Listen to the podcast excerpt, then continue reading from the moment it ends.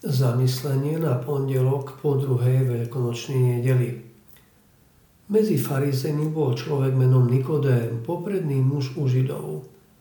On prišiel v noci k Ježišovi a povedal mu, Rabbi, vieme, že si prišiel od Boha ako učiteľ, lebo nik nemôže robiť také znamenia, aké ty robíš, ak nie je s ním Boh. Ježiš mu odpovedal, veru, veru, hovorím ti, ak sa niekto nenarodí z hora, nemôže uzrieť Božie kráľovstvo.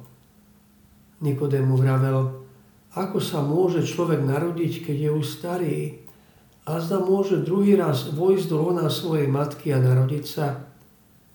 Ježiš odpovedal, veru, veru, hovorím ti, ak sa niekto nenarodí z vody a z ducha, nemôže vojsť do Božieho kráľovstva.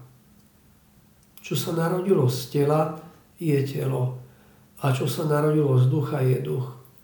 Nečuduj sa, že som ti povedal, musíte sa znova narodiť. Vietor vie, kam chce, počuješ jeho šum, ale nevieš, odkiaľ prichádza a kam ide. Tak je to s každým, kto sa narodil z ducha. Dnes k Ježišovi prichádza Nikodém, popredný muž u Židov. Evangelium hovorí, že to robí v noci. Môže to byť jednak znak toho, že sa bojí, aby ho nevideli jeho kolegovia.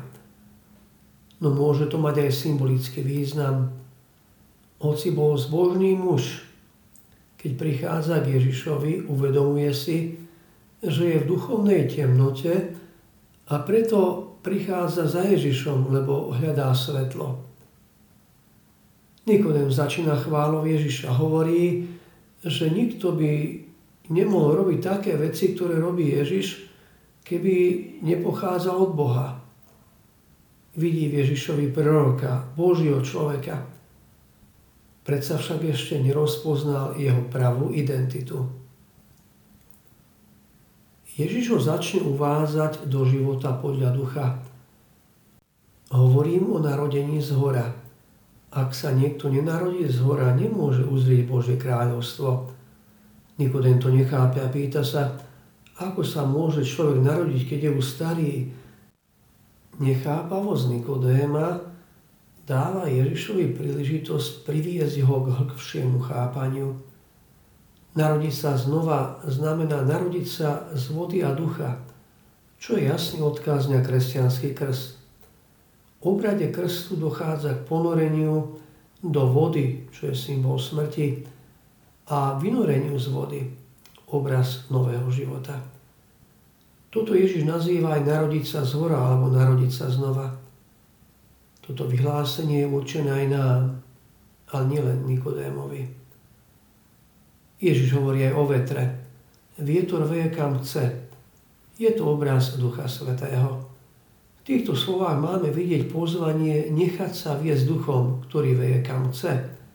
Znamená to, úplne sa odozda do Božích rúk, byť pripravenými nechať sa viesť všade tam, kam Boh chce, aby sme išli.